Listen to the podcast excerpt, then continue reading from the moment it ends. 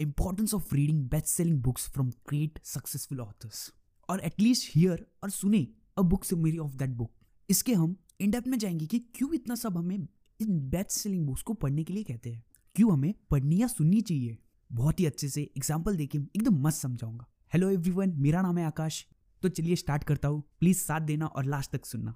Best selling books एक road map है, हमारे गूगल मैप्स की तरह। एक यूजर गाइड है जो हमें अपने डेस्टिनेशन या गोल्स तक पहुंचाने में हेल्प करेगी।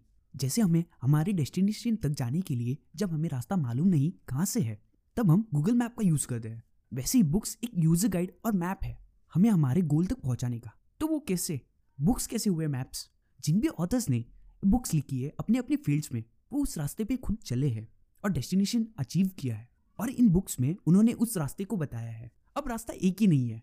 जैसे कि हमें कोई डेस्टिनेशन जाना होता है तो उसमें भी बहुत से रास्ते होते हैं, वैसे ही ऑथर्स की जर्नी भी डेस्टिनेशन तक जाने के डिफरेंट डिफरेंट रही है, और हर एक बुक्स में उन्होंने अपने अपने रास्ते बताए हैं। हमें बस उन रास्तों को फॉलो करना है, उनकी आइडियाज़ को लेना है और हमारा खुद का एक रास्ता बनाना है।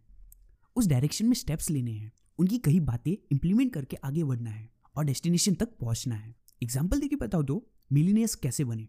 वेरियस ऑथर ने मिलीनियर बनने के रास्ते लिखे हैं इन बुक्स में। वो खुद इन रास्तों पे दस बीस साल चले हैं। तो हमें इतना तो भरोसा रहना चाहिए कि हम जिससे सीख रहे वो कोई मामूली इंसान नहीं है, उसके कई सालों के एक्सपीरियंसेस है उस चीज़ में, बार बार चल रहे उन रास्तों पर। But most of the population जानती ही नहीं है बुक्स की इम्पोर्टेंस और भटकी हुई है, और उनसे सीख रही है जो उस रास्ते पे कभी चले भी नहीं, डेस्टिनेशन तक पहुँचे भी नहीं। इसलिए मैंने आज ये ऑडियो बनाया मैसेज के फॉर्म में। अब मैं कौन हूँ, मेरा क्या रोल है इन बुक को पढ़ के बातें सीख कर आप तक लाना।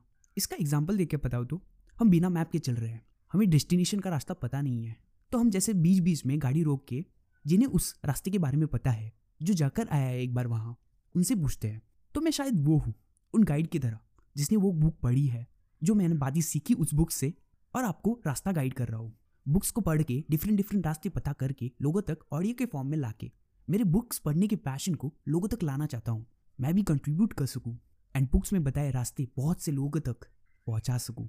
मेरा मैसेज आप सबसे यही है, जितना ज़्यादा हो सके उतना शेयर करें, जुड़े इस प्लेटफॉर्म में इंडिया के।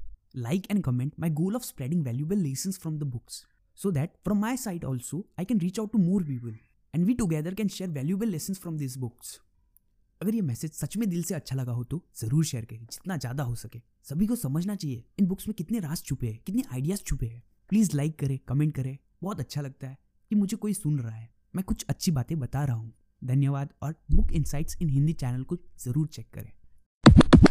हेलो दोस्तों, आज हम बहुत ही इंपॉर्टेंट और starting point why why clear करने की कोशिश करेंगे। Why to read books, benefits of reading book, और एटलीस्ट वॉच और here a detail book summary. तो चलिए जानते हैं।